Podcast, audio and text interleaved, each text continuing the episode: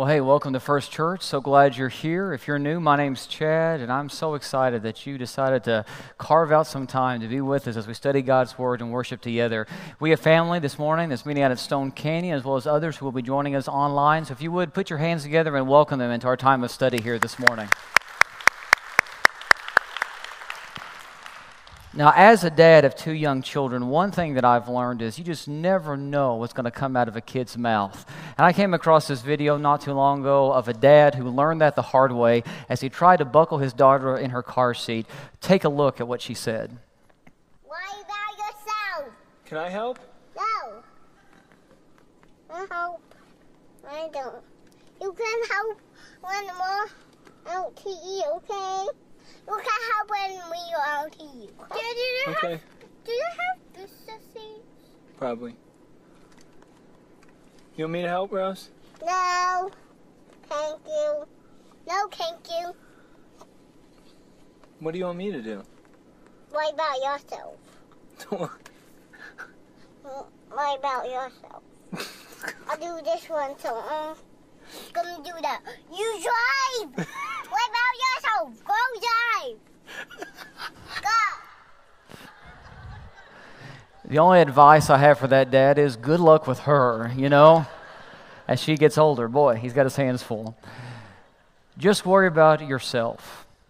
I wonder if the church has ever been guilty of doing just that.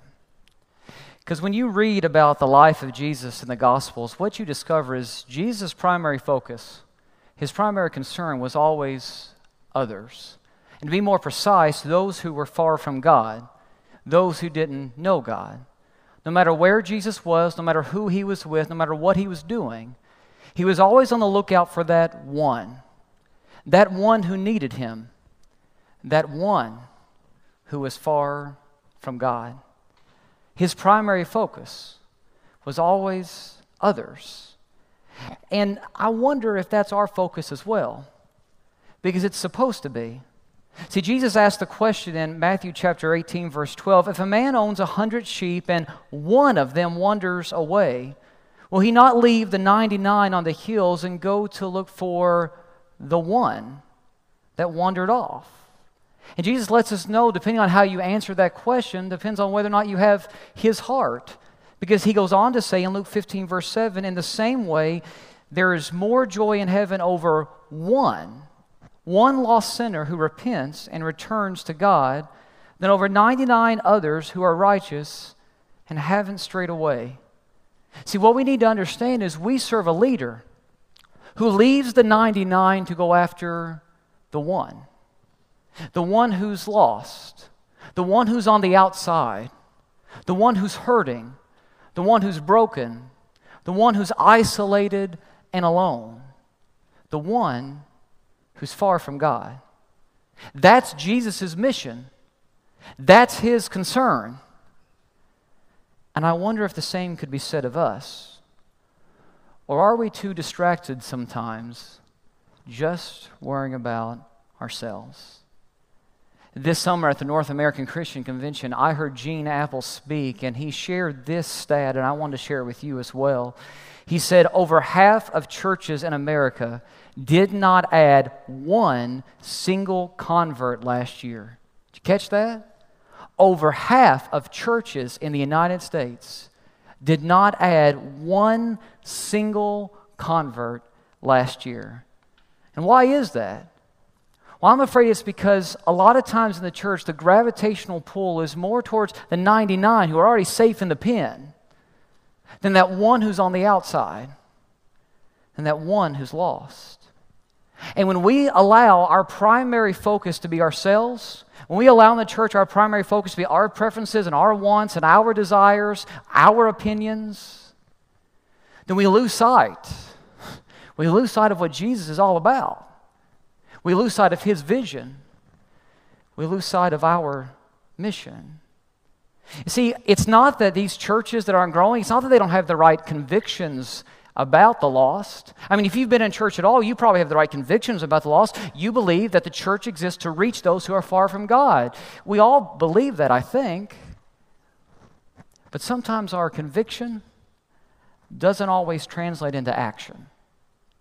Let me give an example of this. If you've gotten to know me at all over the past seven months that I've been here, you know that I try to eat pretty healthy. I eat a lot of salads, a lot of wraps, and I eat no sweets whatsoever. Every now and then I splurge and have cappuccino, but outside of that, I don't have any sweets. And I'm just very disciplined about this. And when I started doing this, when I changed my uh, diet lifestyle, my mom noticed and she said, Chad, what are you doing? And I told her what I was doing. And when she heard me say that I don't eat any more sweets, she said, You know, I need to do that too. I eat way too many sweets. I need to cut them out. I need to do that too. I was like, Well, mom, if you're serious, I'll hold you accountable and we'll do this together. And she's like, Yeah, sure, that's great. So she decided to cut out sweets. Well, a week or so passed, and she invited my family to come over to her and my dad's house, and she invited my brother and his family to come over too. So all the family was over, and she fixed this great meal, and she fixed for us salad so we could have that with some uh, grilled chicken. It was great, it was healthy. But then it came time for dessert, and she pulled out a derby pie. Now, do you guys know what derby pie is? Do you have derby pie in Oklahoma? Anybody know what I'm talking about? Okay, a few of you. You guys need to figure out what this is. It is manna from heaven. I mean, it is awesome. Derby pie is my favorite pie in all the world. Now, don't look it up and fix it for me because I'm not going to eat it. But still, I love it. If I was going to cheat and go and have some sweets, I would go right for derby pie. But she pulls out this derby pie. And as much as I love derby pie, I love my mom's derby pie, you know, the best because it's just awesome. And so she pulls it out of the oven and it's freshly baked and all that. And she says, You know, Chad, are you sure you don't want a piece? And I'm thinking, Are you trying to test me or tempt me? I mean, we just had this conversation. I was like, No, get behind me, Satan. I do not want your pie. But so she cuts a piece, and she cuts a piece for Allison and for Alex, for my brother and his wife. She cuts a piece for my dad. And then she cuts one more piece. And I'm like, Mom, who's that piece for? And she said, Well, it's for me. And I said, I thought you were going to cut out sweets. She said, Well, yeah, I am, but you know, I've got all the family over. It's a special occasion. I'm just going to splurge this one time. And my dad la- laughed out loud and he goes, What's your excuse every other day of the week? Because apparently my mom hadn't really cut out sweets. She said she was going to, but she hadn't done it yet. See, she had the right conviction. She knew sweets were bad for her, but her conviction hadn't yet turned into action. And I wonder if that's not the state of many churches in our culture today. See, as we begin this new series today, this fall series, this isn't going to be a bunch of sermons about how we should care about the lost. You've heard those sermons before, you've heard those sermons preached before. No, what I simply want to do in this series is ask the question as a church, are we really, and I mean really, living out those convictions? Because we all understand the concept of leaving the 99 to go after the one. But are we really doing that? Is that what First Church is known for? Because that's what Jesus was known for. And I think it's unfortunate, but way too many churches in our culture today have settled for paying for mission rather than engaging in mission. And what I mean by that is people come to church, they put money in the offering plate, they support the ministries of the church, but they expect the paid staff to do the real mission work. They expect the vocational missionaries that we support overseas to do the real mission work. But is that what Jesus had in mind when he started the church? I don't think so. Jesus told a parable one time in Luke chapter 14 about a master who threw a great banquet. And in this parable, listen to how he instructs his followers. Listen what Jesus says, Luke 14 22. There is still room for more at the master's banquet. Go out into the country lanes and behind the hedges and urge anyone. Urge anyone you find to come so that my house will be full. That word urge in the text literally means compel or to persuade, to convince. When Jesus says go, what he's telling us to do is leave where we are and go out to the outskirts of our communities. Go out where no one else is and find whoever you can and urge them, compel them, persuade them to come home to the Father. And what's interesting is when Jesus gives this set of instructions, he's not just talking to paid staff of a church. He's not just talking to vocational missionaries overseas. He's talking to anyone who claims to be a follower of his. And I want you to notice the urgency in this language here, in this parable. Jesus wants us to go with a sense of urgency because time is of the essence. And Jesus is letting us all know if we claim to be one of his followers, then we are, we are missionaries for him. Now, I know when you hear the word missionary, probably what pops into your mind is a picture of somebody, you know, leaving the States and going overseas to share the gospel with some, you know, foreign people group or whatever. And that is a type of missionary, a very important type of missionary. But what I want you to understand today is the word missionary, that term literally just means one who is sent. So, in that way, we are all missionaries because Jesus is sending every one of us to go wherever we can go and to share the good news with them. So, all of us can't go overseas. I get that. But every single one of us in this room today, every single one of us watching online or one of our campuses, we are called to be missionaries to the people we encounter every single day. We are sent by Jesus with a sense of urgency to tell them that there's a place for them at God's table. And the reason why I think there's this urgency in Jesus' language in this passage is because those neighbors and coworkers and people we encounter on a daily basis who are far from God, those are God's kids who are hurting, who are broken because of sin, who are lonely, who He desperately wants to see come home. I mentioned that I went to the North American Christian Convention this summer, and while we were there, Alice and I, we were leaving one of the main sessions, and we had dropped our kids off at the children's programming. And so we were leaving this main session, and all of a sudden, this guy caught me, a guy who I really didn't know real well, uh, but I knew who he was. And he said, Hey, you're Chad from First Church, right? And I was like, Yeah, that's me. How do you know me? And he said, Somebody told him about me. And so we started talking. And he let me know that they were having this private, kind of exclusive luncheon for megachurch preachers. They were going to have some of the convention speakers there, some Christian authors there. It's kind of a big deal, but it was all like under wraps. Like it wasn't in the program or anything. I didn't even know that luncheons like that went on. And so he was inviting me personally to come to this luncheon. And so I felt very honored. And I was like, well, that's really cool. And I was surprised I was even getting invited, but still, I was excited about it. And so he's talking to me, and then he starts talking about uh, himself, and then he asked me how First Church is going in my ministry. So we're having this in depth conversation.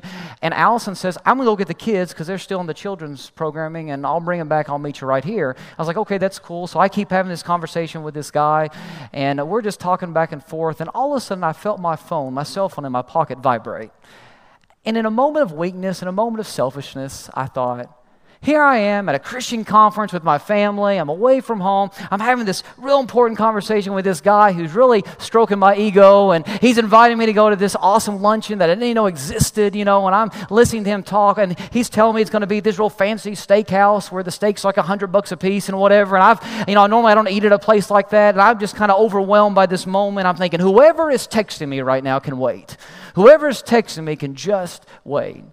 So my phone vibrated a couple more times in my pocket, and I didn't even check it. I just kept going in this conversation. And then as I kept talking with this gentleman, one of my buddies, another minister I know, ran up to me and he grabbed my arm. And I thought, well, this is rude. Can't he tell that I'm having a serious conversation here? He grabbed my arm and he said, Chad, have you talked with Allison? I was like, yeah, she just left a few minutes ago. Yeah, I saw her just a second ago.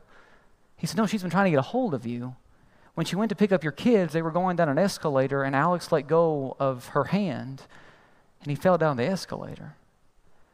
And he's okay, but he's bruised up, and he's scared, and he's crying for his daddy. Guys, I don't even remember saying bye to that man I was talking to. I just made a beeline in the direction of my son. Nothing was more important than him in that moment. That conversation I was having didn't matter at all anymore. The only thing that mattered was me getting to my son who was hurt, who was scared, who was crying out for his dad. And what would have happened is if, if as I turned to go see Alex, if that man that I was talking to said, Hey, wait, wait, wait, hang on a second, Chad, we didn't finalize our lunch plans yet. That would have been a great conversation to have if my son wasn't hurting and scared. But in that moment, that conversation just wasn't appropriate. The only thing that mattered was my son. And nothing was going to keep me from getting to my son. Guys, the people around us who don't know Jesus, the people around us who are far from God, our neighbors, our coworkers, the people that are on our ball teams, the people we're in school with, whoever. Those people who are far from God, they are God's kids. And they're hurting and they're broken because of what sin has done to them. And the only thing that matters to God is getting them home. He wants them to be safe. He wants more than anything to bring them back, to bring them back home where they belong. And sometimes in the church, we get caught up in conversations that honestly are not appropriate because we're talking about stuff that doesn't matter to God at all when His kids are right outside hurting and crying out for help. And we get so distracted, focused on our needs and our wants and our desires. And God is saying, My kids are crying out for help. Go out and get them. Because nothing matters more to God than bringing His kids back home. Guys, I've been convicted for some time that we need to shake things up in the church today. I think instead of waiting for people to come to us, which has been the strategy of many churches for many years, you know, just have the best programming and the best performances and the best activities and the best whatever, and people will come to you. I think we need to shake things up because that's not working. I think we actually need to do what Jesus said and go. Go find. Go find those who are far from God and bring them home. See, what if we created a culture here at First Church where we were willing to do whatever it takes, short of sin, of course, were willing to do whatever it takes to reach those who are far from God? What if we didn't see ourselves just as a moral country club, but we saw ourselves as missionaries to the 918? Because whether you realize or not, we do live in a mission field. Tim Harlow, in his book Life on Mission, writes these words. Pay careful attention to the stats that he shares. He says America now makes up one of the largest mission fields in the world. 195 million people don't go to church. 195 people don't go to church in the United States. If these people were a nation, it would be the fifth largest country in the world. The percentage of Americans who don't claim any kind of religious worldview has gone from only 15% in the 1950s to 60% in 2010. I think it's safe to say that we live in a mission field. We just don't act like it. That last line really got to me. We live in a mission field. We just don't act like it. But what if we started to act like it? What if we became more intentional about reaching those who are far from Christ? What if all of us committed over the next year to invest in one person, one life who's far from God? What if we committed to praying for that one person every single day?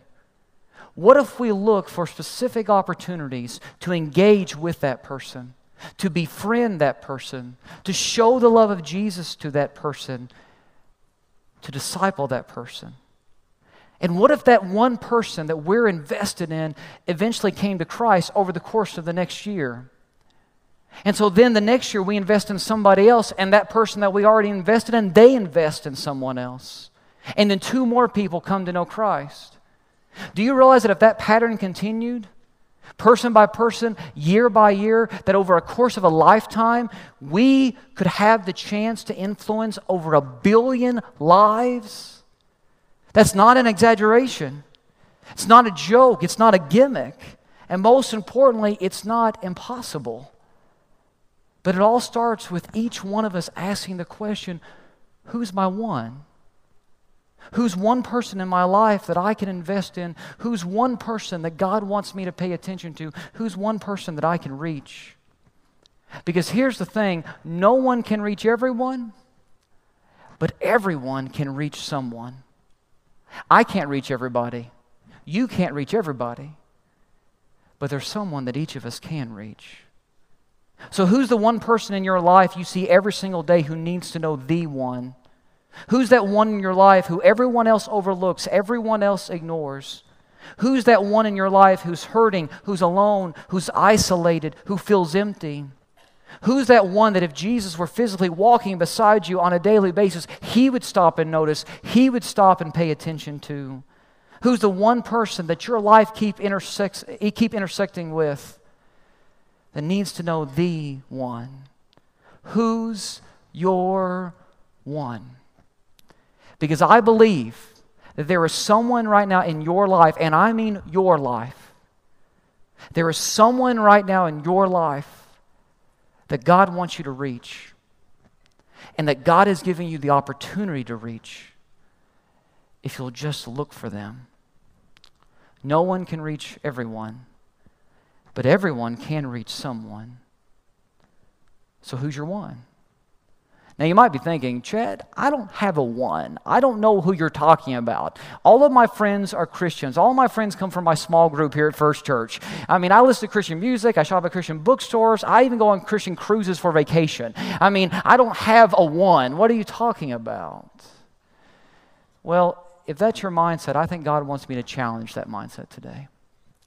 How many of you as kids like playing the game hide and seek? Let me see by show of hands. Anybody like playing hide and seek? Okay, just about everybody. That's what I thought. How many of you still like to play hide and seek as adults? Anybody? I do. My family, we play hide and seek all the time. Alex loves to play hide and seek. He's not very good at it, but he still loves to play. And I remember about a year ago, we were playing hide and seek. We still lived back in Kentucky.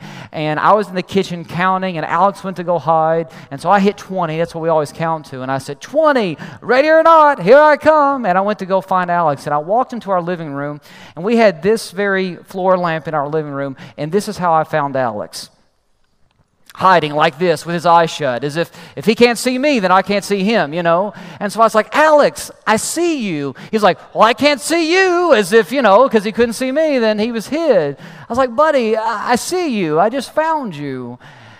And I wonder if sometimes those people who are far from God, if they're not as difficult to find as we might think, if they're not as well hid as we might think, I wonder if they're out there, if we just look for them. And here's the thing deep down, most of those people who seem so disinterested in God, I think they really want to be found. Because what's the real point of hide and seek? You might say to hide, right? To find a good hiding spot. Not really. The real point of hide and seek is to be found. Because if you're never found, then it's no fun, right? The fun of hide and seek is being found. I mean, is, do you know anybody out there right now who's still hiding and saying, hey, it's been 10 years and still nobody's found me? No, of course not. That's no fun. What's the point of playing if no one ever finds you? We all want to be found. And if you're like me, if you're playing hide and seek and it takes people a while to find you and you've been there for a while, you know what I do? I start to make noise. Like I start to cough or, you know, beat on a wall or something. Maybe I'll put an arm out or a, you know, leg out or something like, hey, I'm over here, come find me. I do, do this with Alex all the time because in our house, there's only a few good hiding spots and you should know them by now. But still, he has trouble finding Allison or me when we're hiding. And so after a while, he just gives up and he'll say, okay, daddy, make noise. Where are you? And I'll start banging on a wall or whatever, and then he'll come find me because that's the point of hide and seek, right? Eventually, you want to be found. And those people that are out there who seem so disinterested in God, I think if you look closely, there's an arm out, there's a leg out, they're coughing, they're making noise, they're trying to get our attention because deep down they really want to be found. But way too often, we're too focused on ourselves to see that person who's hiding behind a lamp. So, who's the one in your life who's hiding in the shadows right now? Because you haven't looked for them. Who's the one who's hiding but not really hiding? Who's the one who's crying out, crying out to be found, but you walk right past them every single day? Because that's what Jesus was so good at. Jesus was good at finding that one, seeing that one that no one else saw, that no one else wanted to see. And I want to give you a brief example of that found in Luke chapter 5. So if you have your Bibles, go ahead and turn with me to Luke chapter 5. And we're going to see a situation where Jesus sees someone that either others didn't want to see or just didn't see. And it's found in Luke 5, verse 27, and the scripture says this After this, Jesus went out and saw a tax collector by the name of Levi sitting at his tax booth. Follow me, Jesus said to him. And Levi got up, left everything, and followed him. Then Levi held a great banquet for Jesus at his house, and a large crowd of tax collectors and others were eating with them. But the Pharisees and the teachers of the law who belonged to their sect, the religious guys, they complained to his disciples, Why do you eat and drink with tax collectors and sinners? And Jesus answered them, It's not the healthy who need a doctor, but the sick. I have not come to call the righteous, but sinners to repentance. Now, I think this scene in Luke chapter 5, it loses some of its shock value for us because we don't have a cultural equivalent to a tax collector in our day and age. But what you need to understand the first century world, the Jews hated tax collectors, and especially a Jewish tax collector, meaning a tax collector who is a Jew by birth. They were the lowest on the food chain. They were the lowest of the low, and they were the lowest of the low for two reasons. One, they cheated people out of money. You see, they would collect, tax collectors would collect a lot more money than what Rome required of them. And so they would pocket that extra for themselves and they would cheat people out of their hard earned money. But second, which was far worse in the mind of an ancient Jew, was that these guys were employed by the Roman government. And the Jews were a conquered people. They wanted to be free, and they were a conquered people. So a Jewish tax collector was one who had sold out to the Romans, one who had sold out to the Roman government. They were considered a traitor among traitors. So among the Jews, there were sinners and then there were tax collectors below that. They hated tax collectors. And if you were born a first century Jew, you were raised to hate a guy like Levi. So you're living in this culture. You've been brought up in this culture. And all of a sudden, this new young rabbi named Jesus comes on the scene. And Jesus is in your town. And all of a sudden, he's walking by Levi's tax collecting booth. Now, here's the thing people have been talking about this Jesus. There's a lot of buzz surrounding him. People are saying that he might be the Messiah, he might be the one sent from God to save God's people. And so you're watching Jesus very closely, especially as he passes by this tax collecting booth, because you expect Jesus, as one sent from God, to turn to Levi and call him out. You expect Jesus to turn to Levi and say, How dare you? How dare you cheat your own people, cheat God's people? How dare you align yourself with the enemy? How dare you be so corrupt? You expect Jesus to call Levi out. How dare you? But instead, you see Jesus strike up a friendly conversation with Levi. And by the end of the conversation, Levi is inviting Jesus to come back to his house for a party, for a banquet. And here's the kicker Jesus goes. He accepts Levi's invitation. What? That's not supposed to happen. You hate Levi. You've been brought up to hate Levi. Every good Jew would have hated Levi. And that's exactly what the religious people think. Luke 5, verse 30 says, But the Pharisees and the teachers of the law who belonged to their sect complained to Jesus' disciples, Why do you guys eat and drink with tax collectors and sinners? They're upset about this. But Jesus isn't fazed. He isn't fazed by their complaints, by their criticism. Instead, Jesus responds in verse 31 It is not the healthy who need a doctor, but the sick. I have come not to call the righteous, but sinners to repentance. In other words, Jesus is saying, You may hate Levi.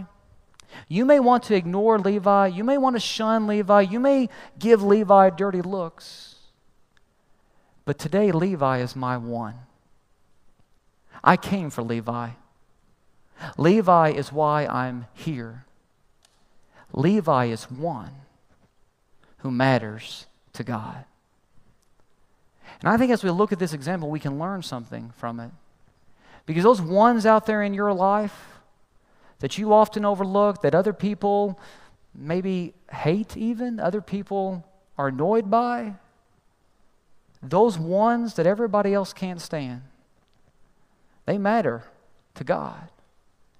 Because God's grace is for everyone. And Jesus shows us in this passage how we can introduce those ones to the grace of God. So I want you to notice a few things. First of all, I want you to notice how Jesus made followers because he made friends. Jesus made followers because he made friends. Before he ever asked somebody to follow him, he would befriend them. See, in this culture, to have a meal at someone's house, that was a sign of friendship. By Jesus saying, Levi, I'm going to come back to your house and I'm going to join in the party you're throwing, what he's publicly declaring is, Levi is my friend. And here's a practical application we can take from this. We'll never have a chance to disciple someone until we first get to know them. until we care about them ourselves, until they know that we care about them. And here's what I've discovered behind every person is a story. And if you took the time to get to know a person's story, you might understand why they act the way they act, why they do the things they do, why they say the things they say. And I wonder if anyone ever stopped to ask Levi's story. I wonder if anybody ever said, you know, why is Levi a tax collector? Because no Jewish boy wanted to grow up to be a tax collector. Tax collectors were despised, they were hated, they were shunned. I mean, why in the world would anybody want to be a tax collector? Did anybody ever ask Levi why? Why he did it? Why he was a tax collector? Was he orphaned as a child? Did his dad die and so he had to provide for his mom and siblings in some way? Did he have some type of physical handicap so he wasn't able to do other things but he could sit behind a tax collector's booth? Did he have a sick child and so he needed to make some quick cash? I don't know. But I know one thing when Jesus looked at Levi, he didn't just see a tax collector, he looked past that. And he saw Levi's heart. And he knew that Levi didn't want to be where he was. He knew Levi's story, and he knew Levi wanted to be somewhere else. See, we're never going to be able to reach someone until we take the time to get to know them, until they know we care about them, until we start to love them as Jesus loves them, until we get to know their heart. Jesus was a master at this. People knew he cared about them. And before we can start to make followers of Jesus, we've got to make friends. So when I say who's your one, I'm not telling you to get out there and Bible browse somebody or, you know, just preach at them and you need Jesus. I'm not telling you to go to somebody's house and knock on their door and say, if you died tonight, would you go to heaven? I'm not saying do that because I'm not sure if that works in this culture. Really, I'm not sure if that approach ever worked for the long term. Jesus' approach? Show them you love them. Show them you care about them. Show them that they matter to you, that they matter to God. And then, when you love like Jesus, there'll be an open door for you to tell them about Jesus. So, first of all, Jesus made followers because he made friends. Second, I want you to notice how Jesus went where Levi was. Jesus could have avoided a lot of trouble and controversy if he just would have met Levi at the local synagogue rather than going to Levi's house. But he didn't. Levi went to I mean, Jesus went to Levi's house because that's where Levi felt comfortable. And that's where Levi's friends were, who were more people who didn't know about God, who were far from God. You see, Levi only followed Jesus because Jesus came after Levi. And one of our biggest mistakes in the church today is that we have equated separation from sin with isolation from, sin, from sinners. Now, I understand that some cautious wisdom is needed here. Because if you struggle with alcoholism, you probably don't need to go to a bar to witness to people, especially if that's a temptation for you. There are other places you can go to witness to people. I mean, if you struggle with a gambling addiction, you probably don't need to go have dinner with some people at a casino. And as parents, we don't want our kids exposed to certain things because they're not spiritually mature enough to handle it. I get that, I understand that. But here's the reality if we follow Jesus, we are missionaries. And missionaries step out of their comfort zones to reach people in theirs. Jesus left where he was to go where people were to make it possible for them to live where he is. And he calls us to do the same. And sometimes we'll get criticized for doing that. Guys, when we really have the mindset that we want to become all things to all people, as the Apostle Paul says, and when we have this mindset that we're willing to do whatever it takes short of sin to reach people who are far from God, we are going to get criticized for it. But here's the thing if I'm going to get criticized for the things that Jesus got criticized for, I'm okay with that. When I first started in ministry, I had this idea that I wanted to please everybody. You know, I'm somebody I like to be liked. Most of us like to be liked, right? So when I started off in ministry, I wanted to please everybody. I wanted to make everybody happy.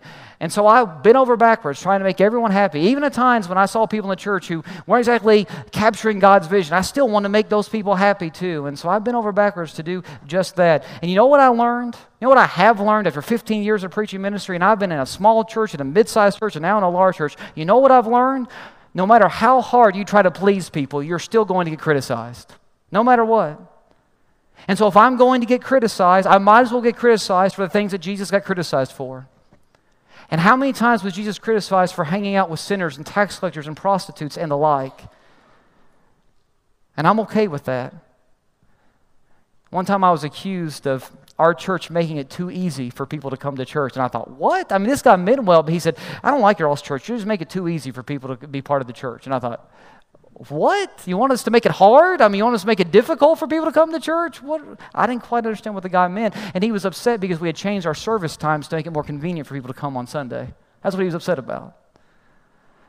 Guys, I'm willing to do whatever it takes short of sin to bring God's kids home. And I believe that's what God wants us to do. And so we're not going to apologize here at First Church when it comes to our strategy, our ministry strategy, if it leans a little bit towards those on the outside.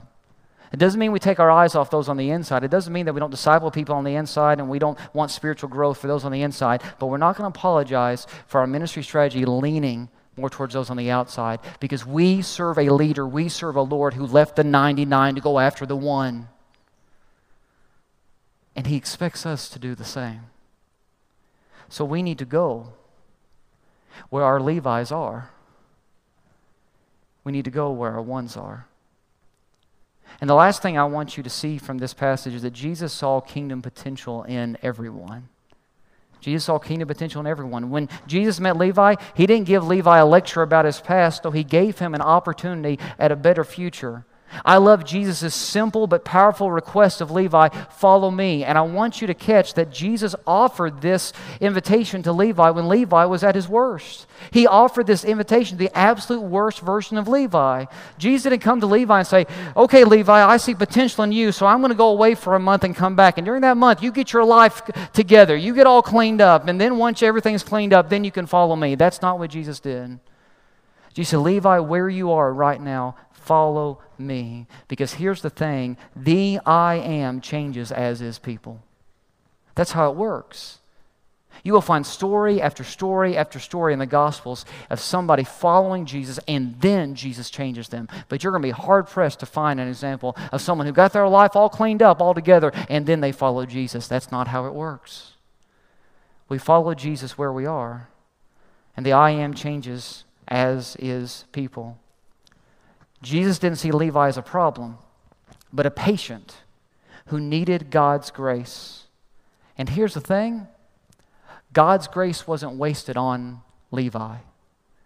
You may know Levi by another name.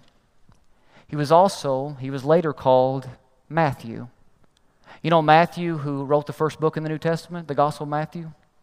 Matthew, who died for his faith so that others could come and know the one who passed by his tax collector's booth that day?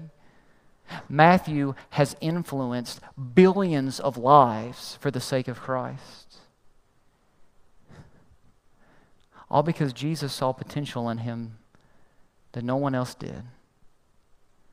And the same could be said of your coworker, your family member, your friend, your neighbor, your one. Whoever they may be who doesn't know Jesus. And so my question is, Who's your Levi? Who's your one? So, what I want to do is, I want to challenge our church. So many churches have just settled for, hey, we'll just have a good programs and good activities here, and we want people to come to us. No, I want to challenge our church to be a church that lives every day as missionaries, live as missionaries to the 918, and go out and find our ones and reach them. And so, as you leave the auditorium today, we have these little green bracelets available, and we want everyone to get one. They just read, Love Jesus, love light Jesus. That's our mission statement here. And I want you to put this on over the course of this series Who's Your One? I want you to wear it every day so that when you're at school or at work or in your neighborhood or wherever, you'll look down and you'll see that bracelet and you'll remember to look for your one. Because I'm telling you, they're out there. They're not near as well hid as you might think. And if you'll look for them, you'll see them sticking out an arm, sticking out a leg, coughing, making some noise. Because deep down they really want to be found. Your one is waiting. And I believe God is anticipating your life intersecting with their life, whoever he or she may be. And I believe if our whole church got around this concept, who's your one? Our church a year from now will be a totally different place. But not only that, Northeast Oklahoma will be a totally different place.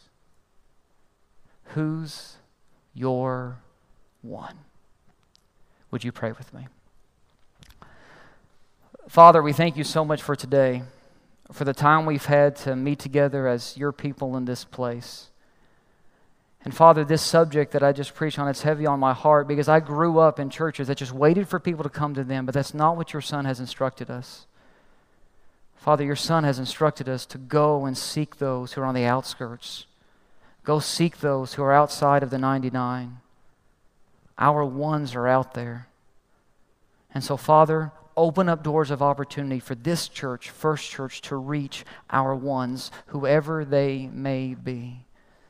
And Father, I pray a big prayer today that we will look back a year from this date and we will say, wow, what a different place our church is, what a different place our community is because we trusted in you, Father. And we went out and followed your son's example, and we reached our ones. Father, thank you so much for Jesus. May we never lose sight of his vision. May we be like him. May we be a church that leaves the 99 to find that one. In Jesus' name I pray. Amen.